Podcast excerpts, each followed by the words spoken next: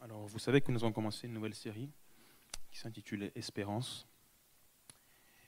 Et euh, pour nous pousser à, fixer nos regards sur celui qui est notre espérance, notre Seigneur Jésus-Christ. Et je crois que dans ces temps compliqués, ces temps de la fin, ces temps où euh, il y a beaucoup d'anxiété, beaucoup d'angoisse, le thème est réellement approprié.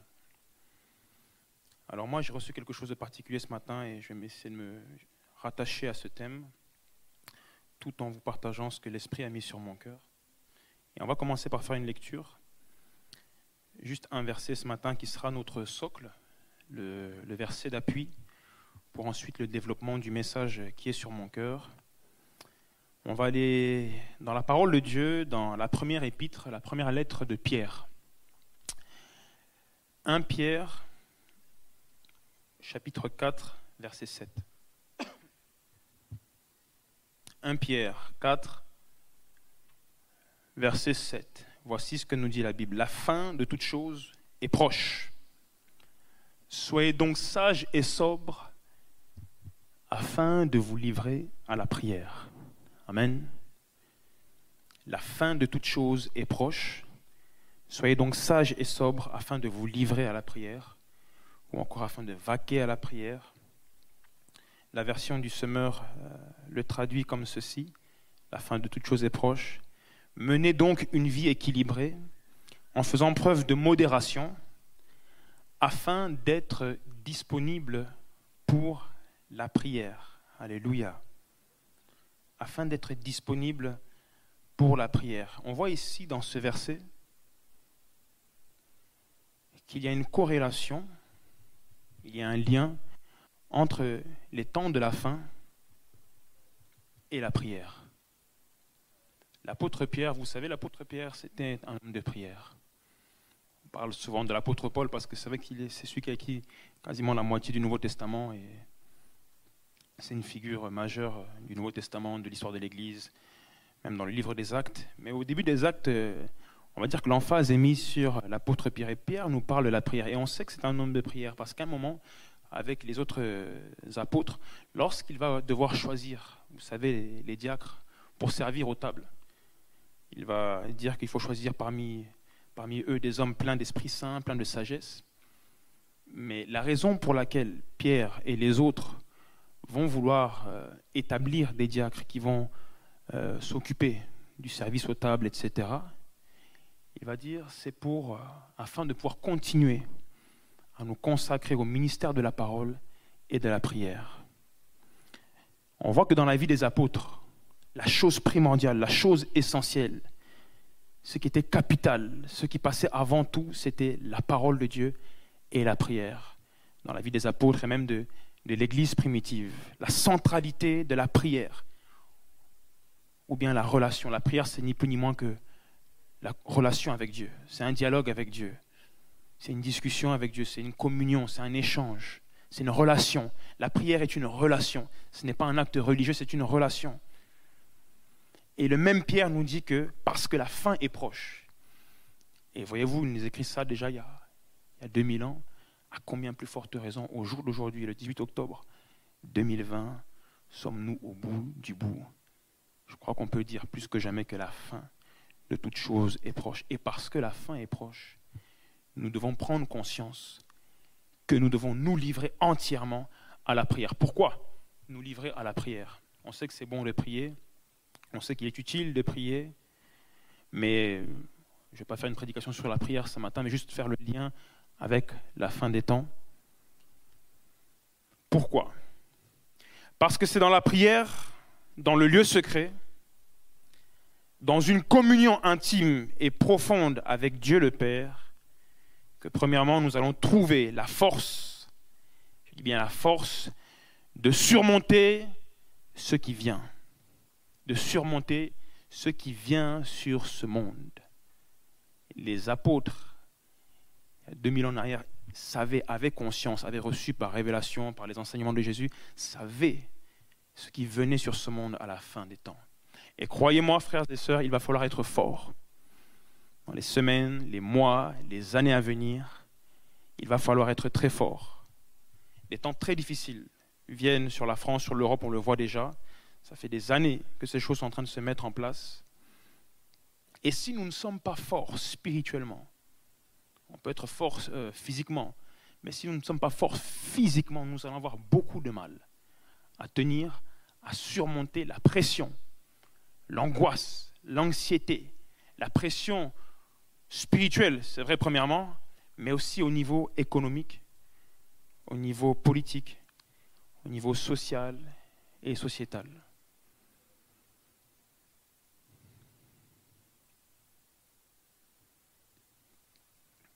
Vous savez, là on sait que on parle souvent de, crise économique, on parle de, crise sanitaire, on parle de crise sociale. En fait, il y a des crises partout. Crise sanitaire, on parle de, il y a des guerres un peu partout. Et il euh, faut prendre conscience que ces choses-là ne sont pas que l'apanage des autres nations, des autres pays. La France aussi est concernée. Je vais vous partager rapidement euh, comment le Seigneur m'a interpellé par rapport à ce qui vient justement sur, euh, sur ce monde. Euh, ça fait longtemps qu'on parle, vous savez, parfois il y en a qui disent oui, la guerre civile, on est à l'approche d'une guerre civile. bon, moi, j'avais jamais trop prêté attention. Les guerres civiles, ça me parlait pas trop. La guerre, oui. Les guerres civiles, bon, je m'étais jamais trop penché dessus jusqu'au jour où le Seigneur m'a donné une vision. C'était cet été où je me suis retrouvé en esprit euh, en France.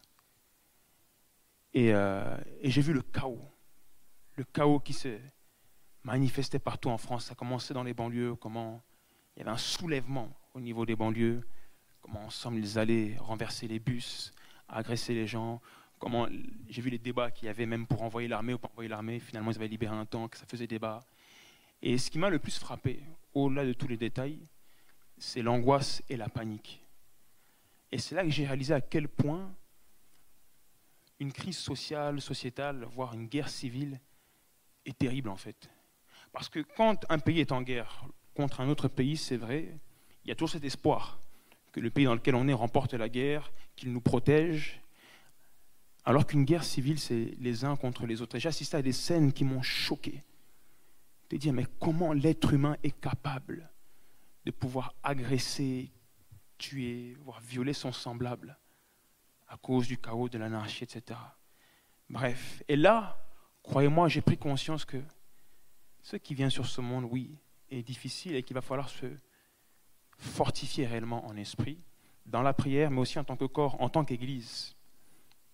Vous savez, j'aime à dire qu'effectivement, certes, les ténèbres s'accroissent dans ce monde, mais en même temps que les ténèbres s'accroissent, la lumière, je veux croire aussi que la lumière de Dieu s'accroît aussi dans ce monde. On ne le voit pas toujours, vous savez, c'est la parabole du bon grain et de l'ivraie. La mauvaise herbe pousse, mais la bonne herbe aussi pousse. Et de la même manière que les ténèbres s'accroissent sur ce monde, pendant que j'étais en prière avec ma femme, il y a quelque temps, c'était au début du mois de septembre, en vision, j'ai vu comment c'était comme une puissance spirituelle démoniaque qui arrivait sur ce monde pour, pour créer l'anxiété, le sommeil spirituel, la folie même, même au sein de l'Église, des esprits de confusion, de folie. Et laissez-moi vous dire quelque chose. Ce qui m'a interpellé dans tout ça, alors, je réfléchis toujours, j'ai réfléchi avant de partager ces choses-là, mais je ne veux pas euh, heurter, choquer. Moi, c'est des choses qui pèsent sur mon cœur. C'est des choses, ma femme le sait, je les enregistre dans mon téléphone quand je les reçois, je les note, je les partage à mon épouse et je me dis au bout d'un moment, il faut aussi, ces choses-là sont, euh, sont là pour avertir, avertir l'Église. Et... Alors il y a un temps, il y a un timing, c'est vrai, mais je me dis que quand même, on doit basculer aussi dans notre compréhension des choses, des enjeux spirituels. Pour terminer avec ça, ce qui m'a interpellé dans une vision, j'ai vu comment, vous savez, ceux qui pratiquent l'occultisme, certains satanistes, dans une vision, j'ai vu comment ils, si on peut dire, priaient, comment ils étaient actifs pour détruire la foi chrétienne. Et je disais à ma femme, ce qui m'a le plus marqué, je savais déjà que dans le monde des ténèbres, il y avait une activité, on, le sait pour la plupart, que ces gens-là sont actifs pour... Euh, un, deux, un, deux. Non, c'est bon, excusez-moi. Ces gens-là sont actifs pour semer le chaos, la division parmi le peuple de Dieu, parmi, la, parmi les serviteurs de Dieu. Et je dis à ma femme, ce qui m'a le plus surpris, c'était de voir pas tant leur sacrifice, je sais que c'est des gens très consacrés, plus que les chrétiens eux-mêmes parfois. Lorsqu'ils ont un objectif, ces gens-là sont consacrés, déterminés. Et là, on se dit, on peut se prendre une claque. Mais surtout, ce qui m'a marqué, et j'avais jamais considéré ça auparavant, c'était leur unité. Je dis quoi? Est-ce que l'unité existe dans le monde des ténèbres? Et ce qui m'a interpellé, c'était une unité, mais sans amour. Avait pas d'amour. Mais pourtant, ils étaient unis. Unis avec la motivation de détruire. J'ai dit, waouh, on doit être alerte sur ces choses. Dans le monde des ténèbres, dans le monde invisible, il y a des gens qui opèrent pour la destruction de la foi chrétienne, pour la destruction de l'Église, pour semer la, la confusion, la folie, la division au sein de l'Église. Et je crois que ce qui m'a interpellé, en fait, c'est leur unité, mais je me dis, mais si l'Église prenait conscience de la force qu'elle a, et dans la prière, et par le Saint-Esprit, et par l'unité, si eux sont unis, nous aussi nous allons nous unir. Alléluia. Nous aussi nous allons nous unir en tant que corps, en tant qu'armée, pour faire barrage à ces forces des ténèbres dans ces temps de la fin, qui s'accroissent, qui s'accroissent. Nous avons besoin de prier, nous avons besoin de nous unir. Voilà pourquoi je veux vous encourager aussi à venir aux, réunions de prière. Prier, c'est bien, prier à la maison, se fortifier, alléluia. Mais vous savez, il y a des fois, ce n'est pas toujours évident. Et pour ceux qui, sont là, qui étaient là le mercredi et le mardi maintenant, je crois qu'on peut tous témoigner qu'on vit des moments formidables. N'est-ce pas? Ceux qui sont là, qui sont même en prière, alléluia. On vit des moments, vous savez, il y a la joie, on chante, on danse, il y a la ferveur, il y a le zèle, il y a des guérisons, des restaurations, on peut même vivre des réconciliations. Et c'est beau parce qu'on le vit ensemble. On le vit ensemble. J'ai pas arrêté de répéter ça vendredi soir à, la jeunesse, hein, que là, il fallait faire tomber les barrières hiérarchiques et puis qu'il fallait qu'on avance ensemble, comme un seul corps, une seule armée, un seul peuple, une seule voix. Alléluia. Donc je vous encourage, je fais la publicité pour la réunion de prière. Venez, venez, venez. Euh, on est dans la grande salle, donc il y a de l'espace, il y a les masques, les gels hydroalcooliques, on est là, on respecte les mesures du gouvernement, mais il y a de l'espace. C'est bon de combattre ensemble. Alléluia. Donc, se fortifier pour se préparer à ce qui vient.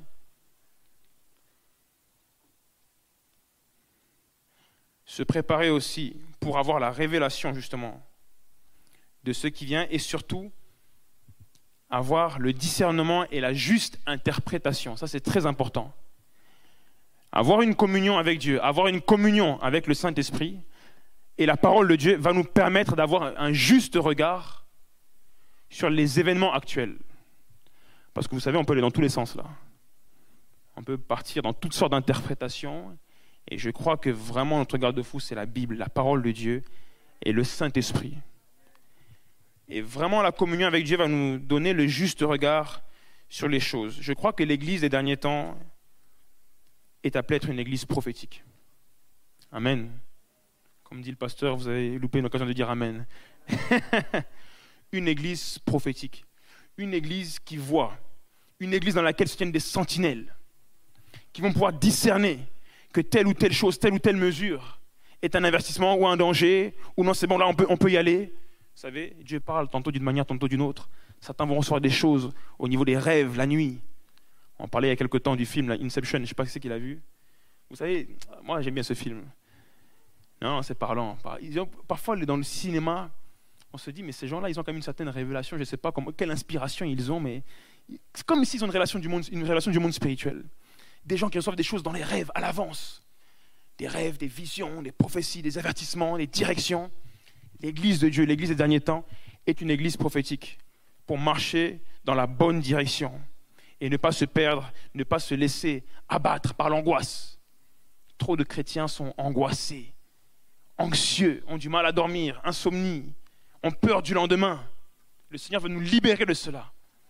Ah non, je vous le dis, Dieu veut nous libérer de cela. Parce que vous savez, lorsqu'on n'est pas en paix, le manque de paix dans la vie chrétienne et le manque de joie souvent agit comme une ombre, euh, comme un, comment dire, un imperméable. Je sais pas, vous savez, sur la, bénédiction de Dieu, sur la révélation de Dieu. Souvent, on prie, on prie Seigneur, parle-moi, parle-moi, mais on est tellement angoissé, tellement. La Bible dit ne vous inquiétez de rien, mais en toute chose, faites connaître vos besoins à Dieu. Alléluia. Le Saint-Esprit veut nous fortifier, nous consoler.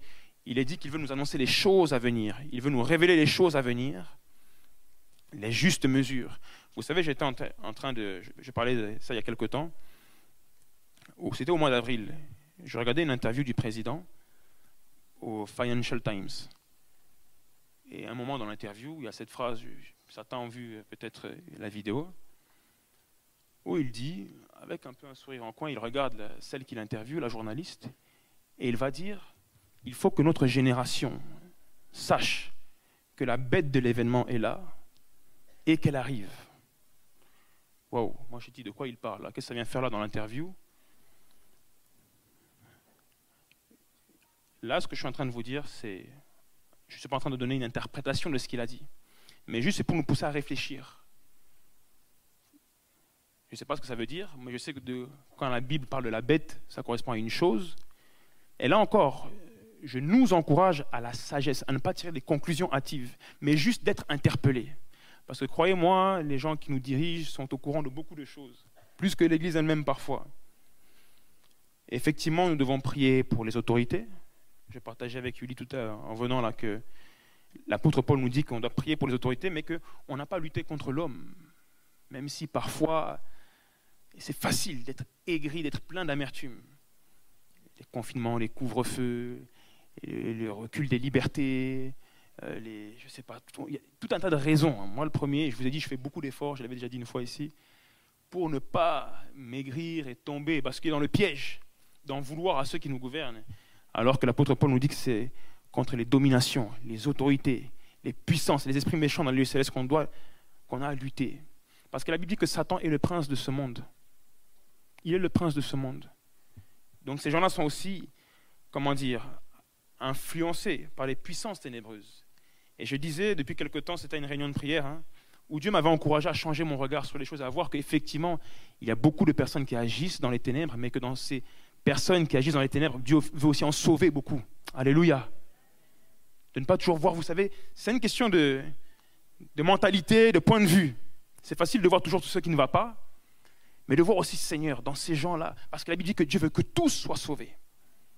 Et je crois qu'une église prophétique, ce n'est pas simplement une église qui prie en langue, une église qui, euh, qui apporte des paroles comme ça de temps en temps à la célébration, aux réunions de prière, pour moi, ça va au-delà. Il y a un impact même dans la société. Et je crois que se fortifier dans la prière, recevoir la révélation de Dieu, va nous amener euh, sur la suite. Mon troisième point, par rapport à la prière et les derniers temps. Donc le premier point, j'ai dit, c'est surmonter ce qui vient, trouver la force. Le deuxième point, c'est avoir le juste regard, la révélation, l'interprétation, le discernement des choses à venir en étant une église prophétique. Et le troisième point, qui découle en fait de ces choses-là, c'est que la prière, la communion dans le lieu secret va nous préparer à la grande moisson qui vient, au déversement de puissance que Dieu veut répondre sur son Église, sur ses enfants, pour pouvoir accomplir des exploits en son nom et convaincre le plus grand nombre que Jésus revient bientôt. Alléluia. Et là, on part dans l'évangélisation. Et tout cela, vous voyez, fait partie de la préparation au retour de Jésus. C'est un moyen de se préparer dans tout ce que je vous ai dit là. Vous voyez, c'est une préparation active. C'est pas on attend le retour du Seigneur, on le loue, on l'adore jusqu'à ce qu'il revienne, et puis qu'il vienne nous chercher, puis qu'il nous change, qu'il nous transforme à son image. Jésus, Jésus, Jésus revient, Jésus revient. non, on l'attend de manière active. On le loue, on l'adore, on le chante, on agit, on guérit les malades en son nom, on prophétise, et on va dans la rue. On va dans la rue, dans les maisons, sur d'autres lieux de travail, quand Dieu nous le permet, quand l'Esprit nous le permet, pour pouvoir témoigner. Parce que vous savez, beaucoup de gens, beaucoup de gens, je l'ai dit tout à l'heure, ont la peur du lendemain, sont angoissés. Et je crois que le moment est vraiment favorable, justement pour leur parler de Jésus. De dire, mais tu sais, je connais quelqu'un qui est le prince de paix. Alors que tu es rongé par l'angoisse, alors que tu es rongé par l'anxiété, alors que tu es rongé par le désespoir, je connais celui qui est le prince de paix. Il est mon espérance. Alléluia. Il est mon espérance. Il est notre espérance. Je crois réellement à une effusion de l'esprit massive en ces derniers temps sur ceux et celles qui se seront positionnés, c'est important, qui se seront positionnés, qui auront accepté de payer le prix dans la prière, dans le jeûne parfois, dans le témoignage, de ceux et celles qui se seront mis à part pour Dieu afin d'être utilisés par lui pour contrer cette puissance de ténèbres, cette puissance de l'Antichrist, nous dit la Bible. Cet esprit de l'Antichrist, nous dit la Bible. Voici ce que dit la parole de Dieu dans la première épître de Jean, au chapitre 2, verset 18. Jean nous dit, et ça m'interpelle toujours que ils ont écrit ces choses il y a un certain moment, il y a presque 2000 ans. Petits enfants, c'est la dernière heure. Et comme vous avez appris qu'un antéchrist vient, il y a maintenant plusieurs antéchrists. Par là, nous connaissons que c'est la dernière heure. Et au verset 22, il est dit, qui est menteur sinon celui qui nie que Jésus est le Christ? C'est là, celui-là est l'antéchrist, celui qui nie le Père et le Fils. Je ne vais pas développer là-dessus, mais la Bible nous parle de cet esprit antichrist qui combat la foi chrétienne. Et si on est un peu alerte, on le voit jour après jour, semaine après semaine, dans les décisions qui sont prises, toujours plus immorales, qui vont à l'encontre d'une morale, d'une éthique chrétienne concernant la famille, le mariage, les enfants, l'éducation. Un inversement des valeurs. C'est spirituel. C'est spirituel. Et moi, je rêve, laissez-moi vous dire que je rêve, quand je parle d'une église prophétique, euh, d'une église active. Des gens qui ne se limitent pas simplement à aller dans la rue, mais je rêve de voir des chrétiens remplis de feu, de zèle, de puissance, de sagesse, comme Étienne. La Bible dit que Étienne, lorsqu'il parlait devant des érudits comme les pharisiens, qui connaissaient la Torah sur le bout des doigts, la Bible dit que ces gens-là ne pouvaient résister à la sagesse par laquelle il parlait. Il leur clouait le une sagesse divine. Et je rêve que les chrétiens puissent se lever, qu'on puisse voir sur des plateaux télé, dans des débats télévisés, des chrétiens qui vont, vous savez, parler avec force, avec puissance, avec la sagesse de Dieu, sur les plateaux télé, des conseillers politiques chrétiens, des conseillers dans, la police, dans la médecine, dans la magistrature, des conseillers qui vont influencer. On parle beaucoup d'influenceurs, vous savez, de nos jours être un influenceur sur YouTube, sur Instagram, etc. Je crois que les premiers influenceurs, ça doit être nous, l'Église de Jésus-Christ. Amen. Influencés par la lumière, influencés par la pureté, influencés par ce que l'on porte par l'amour que nous avons les uns pour les autres. Et je crois que ce temps vient, mais il y a un temps de préparation. Il y a un temps de préparation. Vous savez, l'Église, c'est comme un centre de formation aussi. Moi, j'étais dans un centre de formation à l'époque où je faisais du, du sport. Et je vois l'Église aussi comme un centre de formation. On se forme. On discute, on échange, on instruit, on est enseigné, on s'exerce au don spirituel, à la prédication, dans différents domaines. Et c'est un centre de formation pour justement se préparer au combat qui vient. Dieu, Dieu nous réserve de grandes choses. Dieu nous réserve de grandes choses. Ça va être puissance qui vient sur l'Église, qui vient sur ce monde. Mais nous devons déjà en avoir conscience. Pour se préparer, il faut en avoir conscience et dire Seigneur, comme Esaïe, me voici, envoie-moi. Je ne sais pas vous, mais moi, je veux faire partie de ceux que Dieu va utiliser puissamment pour son royaume. Amen. Vous aussi, j'espère. Il y en a quelques-uns qui lèvent la main, mais seulement quelques-uns seulement. Est-ce que vous être utilisé par Dieu puissamment? Amen, alléluia. alléluia. Alors je vais conclure. En ce moment, j'aime bien être court. Et à l'essentiel, oui, c'est je m'exerce. Ça fait, j'ai regardé, ça fait 24 minutes, 23 minutes exactement. Je suis très fier de moi. je me lance un peu les fleurs. Euh, je vais conclure par un passage de, la Bible. Après, j'aimerais chanter un chant qui est sur mon cœur. Dans l'épître aux Romains. Alors, la Bible nous dit ceci. Alors, vous allez me dire, voilà, on se prépare dans la prière. Comment on fait pour se préparer dans la prière euh, il y a tellement de choses à dire, mais je voulais juste vous laisser un passage sur le cœur, parce que la Bible parle d'elle-même. On va dans l'Épître aux Romains au chapitre 13. Chapitre 13 à partir du verset 11. Cela importe, on peut dire que tout ce que j'ai dit précédemment, importe d'autant plus que vous savez en quel temps nous sommes. c'est l'heure de vous réveiller enfin du sommeil, car maintenant le salut est plus près de nous que lorsque nous avons cru. La nuit est avancée, le jour approche. Dépouillons-nous donc des œuvres des ténèbres et revêtons les armes de la lumière. Amen. Marchons honnêtement comme en plein jour, loin des orgies et de l'ivrognerie, de la luxure et de la débauche, des querelles et des jalousies. Mais revêtez-vous du Seigneur Jésus-Christ et n'ayez pas soin de la chair pour en satisfaire les convoitises. Alléluia. Alléluia. La Bible nous dit ici clairement qu'il faut se réveiller. Il faut se réveiller. On parlait ce matin avec Julie et je disais, mais on parle souvent du réveil. On prie pour le réveil, on aspire au réveil. Mais qui dit réveil signifie qu'il y a un endormissement juste avant. si on se réveille, on se réveille du sommeil, vous êtes d'accord avec moi? Donc si on part du principe qu'on a besoin d'un réveil, c'est aussi qu'on réalise et on fait le constat que peut-être nous sommes endormis. Et c'est pas mal de dire, oh Seigneur, là, je suis peut-être en sommeil. Réveille-moi, aide-moi à me réveiller spirituellement. La Bible nous le dit.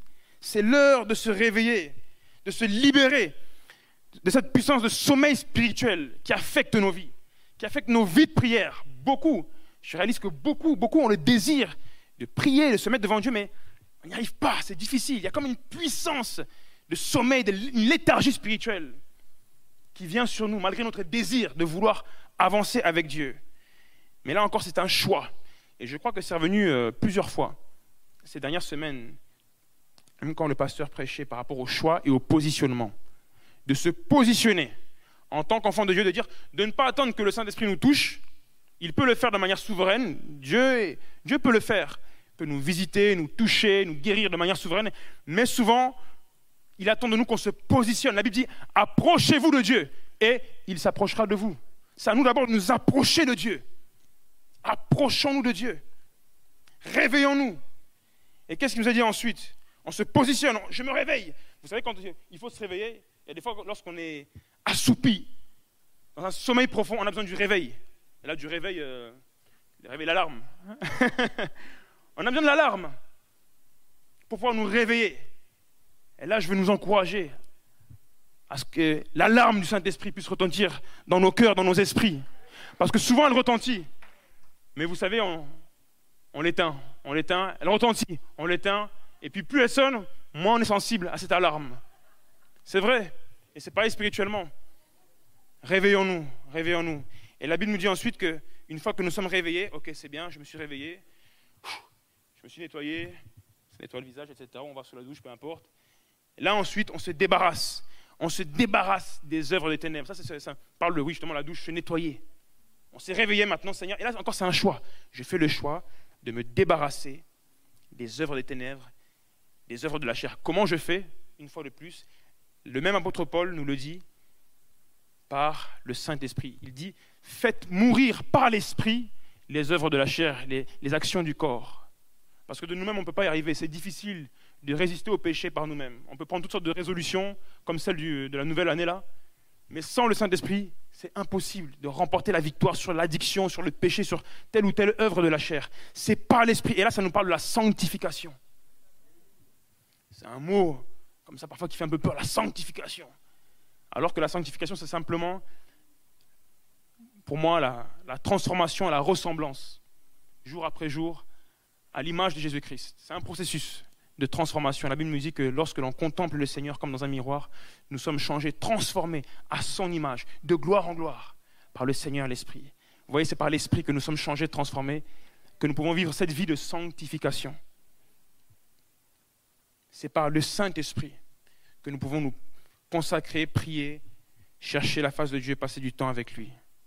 Et enfin, nous dit la Bible, une fois que je me suis réveillé, positionné, pour me débarrasser des œuvres de ténèbres, pour, pour lutter. Je me débarrasse de cela. Parfois, c'est dans la prière, parfois, c'est dans la confession. Je vais voir un frère, une sœur, ou les autorités de l'Église pour dire écoute, je lutte avec ça depuis tant de temps, maintenant, voilà, j'en ai marre. Prie pour moi, aidez-moi, je vais me faire accompagner. Il y, a plein de, il y a plein de moyens de se positionner. Et je pense que l'Esprit convaincra chacun de nos cœurs dans une manière ou d'une autre. Et une fois que j'ai fait cela, maintenant je me revais du Seigneur Jésus-Christ. C'est un revêtement, vous savez, la Bible dit dans le psaume 91, celui qui demeure à l'abri du Tout-Puissant repose à, celui qui demeure à l'abri sous l'abri du Très-Haut repose à l'ombre du Tout-Puissant. Et il nous parle ensuite d'être couvert sous son plumage. Et ça, ça nous parle de. Le revêtement, c'est comme la présence de Dieu. Lorsqu'on passe du temps dans sa présence, le Seigneur vient nous couvrir de ses ailes. Il vient nous couvrir de sa chaleur, de son amour, de sa bonté, de sa grâce.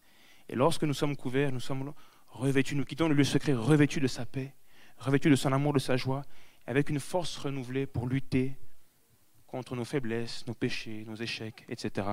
etc. Alléluia. Alléluia. J'ai fait 30 minutes pile poil. Je vais inviter ma femme.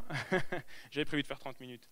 Je vais inviter ma femme et euh, j'aimerais euh, juste qu'on puisse chanter ensemble. Un chant que vous ne connaissez pas, qui est très simple.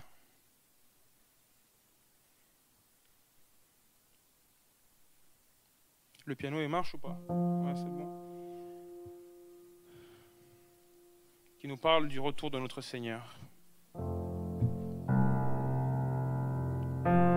C'est un chant que j'avais reçu en fait euh, une nuit pendant que je priais, un chant de l'esprit, j'ai mis quelques paroles dessus.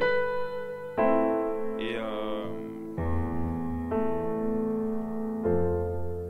j'aimerais vraiment vous le partager en vous lisant ceci. 1 Thessaloniciens 14, 16, 18.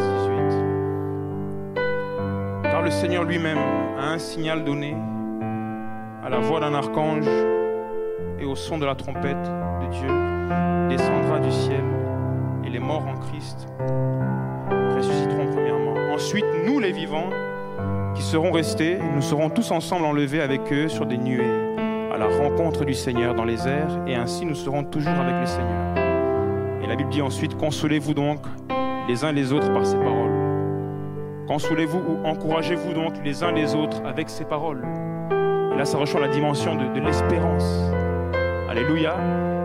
Le fait de savoir que Jésus revient bientôt, qu'on va aller à sa rencontre, est une source de consolation, une source d'encouragement et une source d'espérance. Et j'aimerais vous inviter ce matin à fixer vos regards sur l'invisible, sur les choses éternelles et non sur les choses visibles. Et dire oui Seigneur, tu reviens bientôt. Je veux me préparer. Je veux me préparer pour ton saint retour. La Bible dit que celui qui a cette espérance se purifie lui-même Alléluia. Cette espérance nous pousse à nous purifier dans le lieu secret avec le Saint-Esprit. C'est une espérance glorieuse. Loin de nous l'anxiété, loin de nous la peur, loin de nous le découragement. Fixer nos regards sur la personne de notre Seigneur Jésus-Christ.